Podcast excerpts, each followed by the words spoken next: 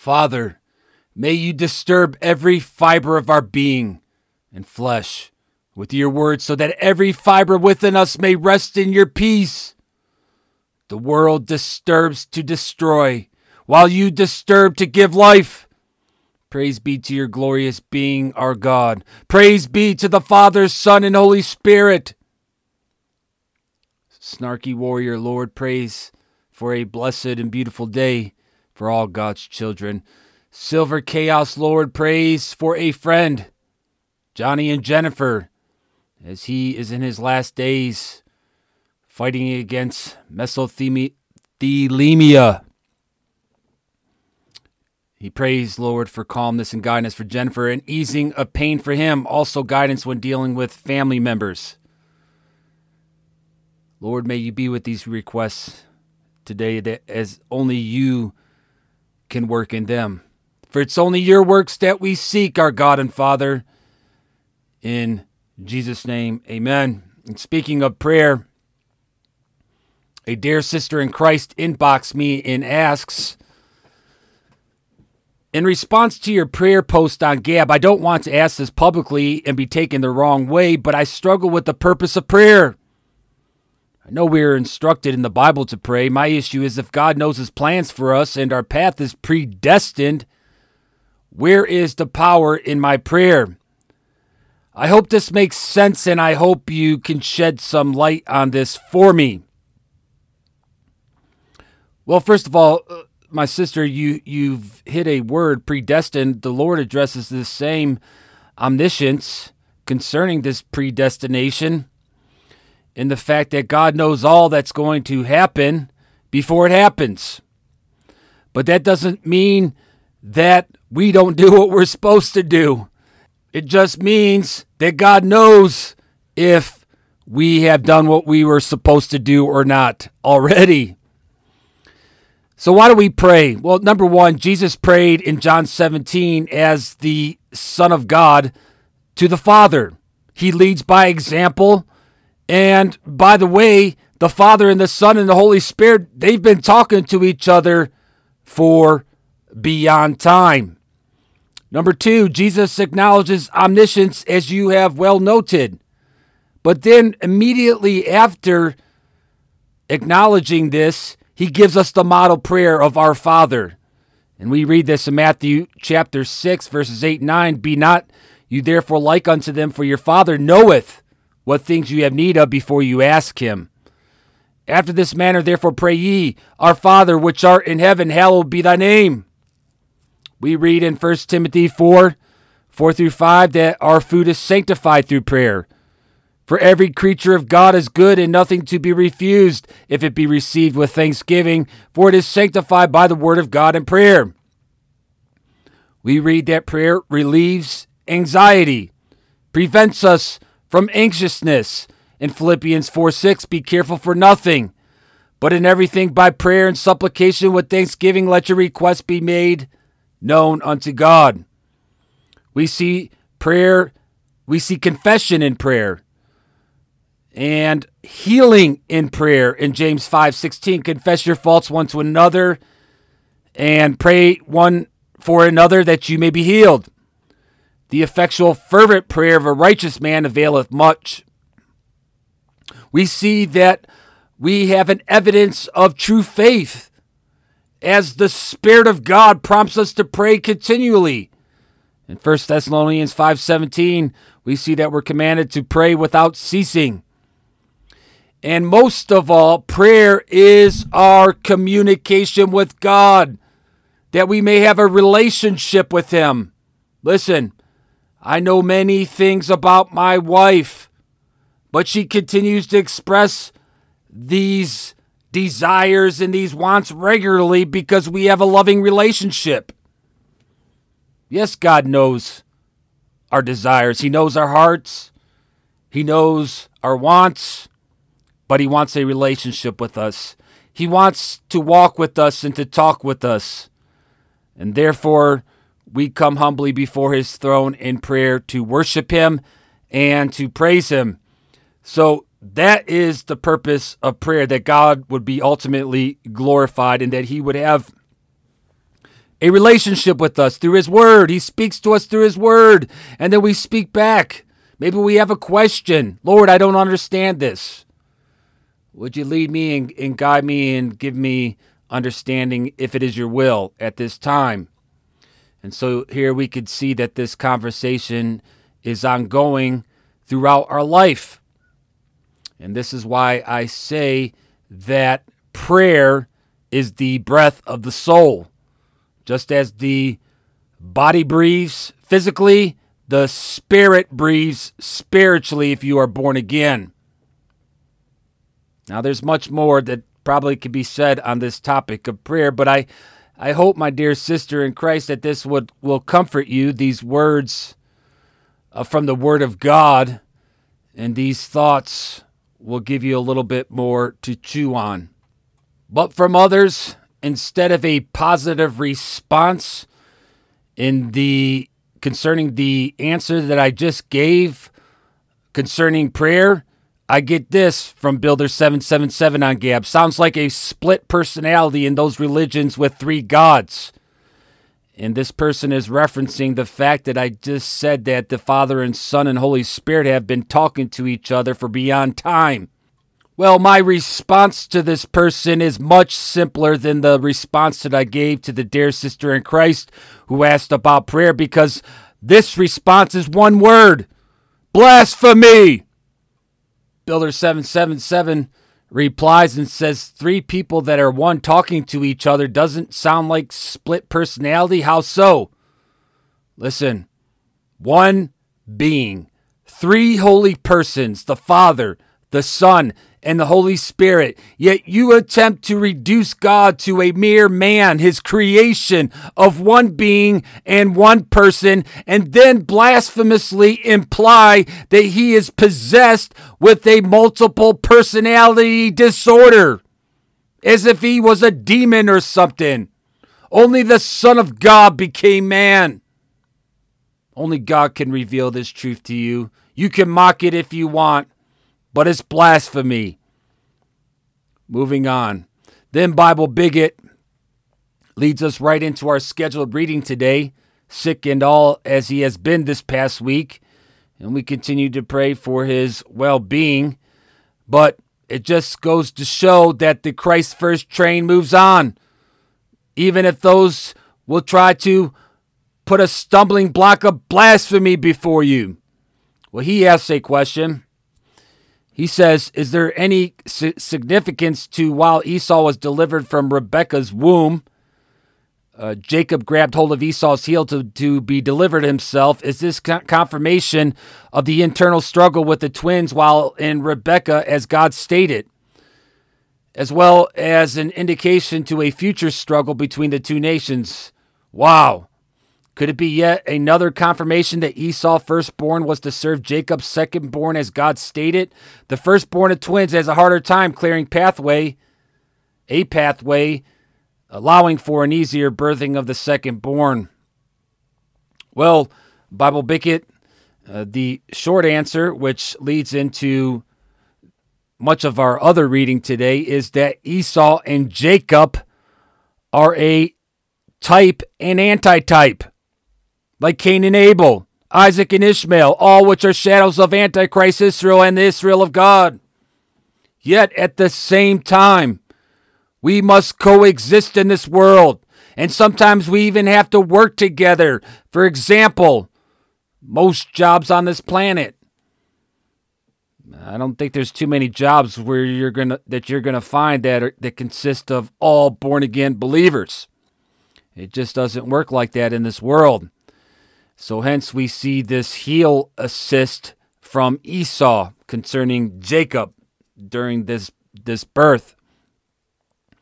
ARP Christian had replied to this and said, Wouldn't Abel, Jacob, and Isaac be the types who, whose antitype is God's Israel? Or have I misunderstood typology? Well, I had wrote my response prior to going to bed last night, so forgive the jumbleness of the reply. So, yes, to answer the first part of your question, yes. Yes. I just put Esau and Jacob backwards, but you get the point. Now, as for the antitype of God's Israel, that is Antichrist Israel, the physical Israel that has rejected God then and that rejects God today. Now, we're going to speak on this some more here in a minute, but first, I want to talk about a post from Andrew Torba, the CEO of Gab, because he posted yesterday, and I feel this is a good post uh, to cover because in order to understand what I am going to elaborate more on concerning which has already been spoken today, you are going to have to understand my response to Brother Torba. Torba had posted that he is glad that Gab is being is sponsoring AFPAC 3. He continues, everyone will be going is a member of this website, promotes Christian values, openly proclaims the name of Jesus Christ, and promotes America First political objectives, candidates, and members of Congress. I want unity on the right, not infighting and division. I want to support the Christian men and women who will, while imperfect, are making all of the right people very mad, just like Gab is. CPAC is sponsored by Facebook and Google, among other billionaires. TP USA is sponsored by atheist libertarian billionaires. AFPAC is sponsored by Gab. Uh, this is going to make the mainstream media and our enemies in the establishment very angry, which makes me very happy. AFPAC is a group of grassroots young Christian thinkers who, like it or not, are the future of right wing politics in this country. Now, uh, minus Torba, uh, because otherwise I would not be on Gab. All I have seen from the America First platform is grifters first, who hijack the name of Christ and blaspheme him while supporting Antichrist measures under the power of their master, Zionist Antichrist Israel. And as for young man Fuentes, he is yet to become a born again Christian, and by no means is he leading anything for Christ. Therefore, I personally will remain spiritually, physically, and politically Christ first. End of story. And I'll quote Jesus, which is the title for today's episode. But Jesus said unto him, Follow me, and let the dead bury their dead. God's resistance son Gab replies, I've witnessed the same thing, brother. Christ's name is used by political pretenders to win over the gullible voters. I'm glad for good conservative politicians that are that are principled, but that only buys us more time at best. The real fix for the problems of America is salvation from sin and obedience to Christ. Amen, my brother. You get it you understand. And if, if you have this understanding, then you can understand the two nations from the same womb that we read about today. The Israel of God and Antichrist Israel cannot get any clearer than this. One would remain just a physical seed of Abraham, while the other went on to become the faith seed of Abraham. And here is where we find the strength that God's resistance even recognizes. The strength is found in the faith seed, not in the counterfeit, but the faith seed. Not the twin, but the faith seed. Notice they were twins. And this is why Zionists lump Israel all into the same person. They do not see the Antichrist twin. And this is why they bow before political parties that hijack the name of Christ and then worship them. Genesis 25, 23 through 24. And the Lord said unto her, Two nations are in thy womb, and two manner of people shall be separated from thy bowels. And the one people shall be stronger than the other people, and the other shall serve the younger. And when her days to be delivered were fulfilled, behold, there were twins in her womb. So notice how the birthright, which was shrouded by faith, was nothing more than a business transaction to Esau. We read in verse 31 through 32. as he himself uses the term prophet. And that's P R O F I T, not as in the the foreteller or the preacher of the word. Therefore, Jacob tempted him with this to his advantage, obviously thinking that Esau was not worthy of the sacred right if it was just a, a business transaction. And faith today is still a business transaction to Antichrist Israel that despises the church. And from there, commercial Christianity was born which which believes, if not in word, in deed, that Christianity is nothing but a business transaction. Every person that sits in their pews is a business transaction. Verse 31 through 32 And Jacob said, Sell me this day thy birthright. And Esau said, Behold, I am at the point to die. And what profit shall this birthright do to me? WBMC Infidel on Gab says, I've never heard it out that way. It is bouncing around my head for 10 minutes now. Wow.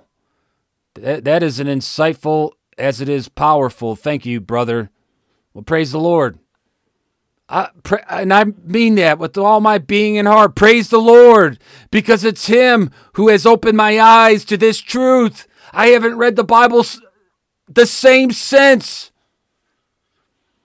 And then, ironically not, we read about the ten virgins in Matthew 25, verse 1 and 2. Then shall the kingdom of heaven be likened unto ten virgins, which took their lamps and went forth to meet the bridegroom. And five of them were wise, and five were foolish. Here again, we see the twins represented by these virgins. One group had oil on their lamps, the others did not. The others were counterfeits. Angry Publius replies and says, Yet another example of Jesus preaching how important works are in our walk towards entering the narrow gate. And I agree. Works are a manifestation of, of a genuine born again faith from God, along with belief and repentance. It's oil that cannot be bought. Then I get a reply from Black Wolf Patriot and says he says good works have zero to do with salvation. One is saved by believing on the Lord Jesus Christ. Acts 16, 30 through 31. Without works, Ephesians 2, 8, 9. After salvation, a person should do good works. Ephesians 2:10, but they may not. The good works a person does after salvation will earn them rewards in heaven when they die, but even if they have no good works, they they will still be saved, yet so as by fire. 1 Corinthians 3 11, 15. Any claims that works play a part in a person's salvation is a false gospel. Anyone who believes works plays a part in salvation is not saved. Whoa, those are some strong words. well, let's let's start with after salvation, a person should do good works, but they may not. You know, I read statements like this, and all I could say is, God help us because even the thief on the cross showed forth a good work from his faith when he rebuked the other thief on the cross. This person has obviously not read any of the things that we're discussing in today's episode and that I had posted on my wall this morning, including the Great Commandment, the talents, nor the ten virgins. Now let's look at this next statement. Works have zero to do with salvation. My friend, are you serious? Are you serious? James 2:20 says, "But will thou know, O vain man, that faith without works is dead." But instead of doing good works when we see the word works, people go nuts and condemn works. Again, God help us. Listen, my friend, if your faith does not work, you do not have the gift from God called faith because his faith works, period. Notice that I said his faith. God's gift of faith does not consist of your works, it consists of his works in Christ that are wrought in you. Moving on. So today we also read in the second chapter of the book of Esther, and we're going to continue to see this type and anti-type concerning the Israel of God and anti-Christ Israel in Mordecai and Haman. And we'll talk more about those in future these two men in future episodes. But in Esther 2 5, now in Shushan, the palace, there was a certain Jew whose name was Mordecai, the son of Jair, the son of Shimei, the son of Kish, a Benjamite. And so we're going to see this struggle between the faith seed versus the Antichrist seed uh, throughout Scripture. Now we read today also in Matthew 25, verses 26 through 27. His Lord answered and said unto him, Thou wicked and slothful servant, thou knewest that I reap where I sow not, and gathered where I have not strawed. Thou oughtest therefore have put my money to the exchangers. And then at my coming I should have received my own with usury. Now, as I read this, considering what the Word of God states about usury, especially between individual believers, I do not believe that the Lord is condoning usury at all. I believe he is saying that the actions of the unfaithful steward were equal to the evils of usury.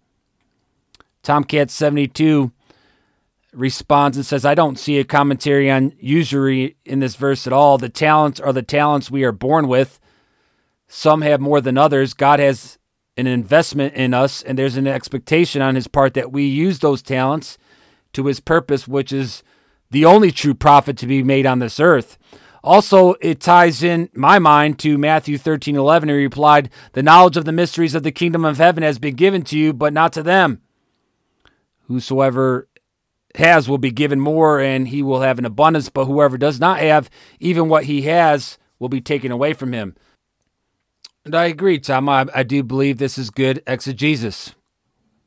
And then he finishes and says it's a harsh reality, but the good news is that even a little talent can go a long way unless you're afraid to use it. And then we read in Matthew 25, 29 through 30, For unto every one that hath shall be given, and he shall have an abundance, but from him that hath not shall be taken away even that which he hath. And cast you the unprofitable servant into outer darkness, there shall be weeping and gnashing of teeth. And I will tell you this, my Christ friends, this separation will not occur at any secret rapture. There is no secret rapture. Verse 31 through 32 When the Son of Man shall come in his glory, and all the holy angels with him. Then shall he sit upon the throne of his glory, and before him shall be gathered all nations, and he shall separate them one from another, as a shepherd divideth his sheep from the goats. And as for the righteous, we read in verse 34 Then shall the king say unto them on his right hand, Come, you blessed of my Father, inherit the kingdom prepared for you from the foundation of the world. I read this and it gives me goosebumps.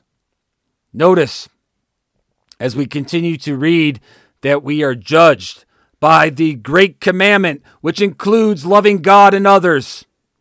Those who love themselves instead are cast into everlasting punishment. 35 through 46. For I was hungered, and you gave me meat. I was thirsty, and you gave me drink. I was a stranger, and you took me in, naked, and you clothed me. I was sick, and you visited me. I was in prison, and you came unto me. Then shall the righteous answer him, saying, Lord, when saw we thee hungered and fed thee, or thirsty and gave thee drink? When saw we thee a stranger and took thee in? Or naked and clothed thee? Or when saw we th- thee sick or in prison and came unto thee? And the king shall answer and say unto them, Verily I say unto you, in so much as you have done it unto one of the least of these my brethren, you have done it unto me.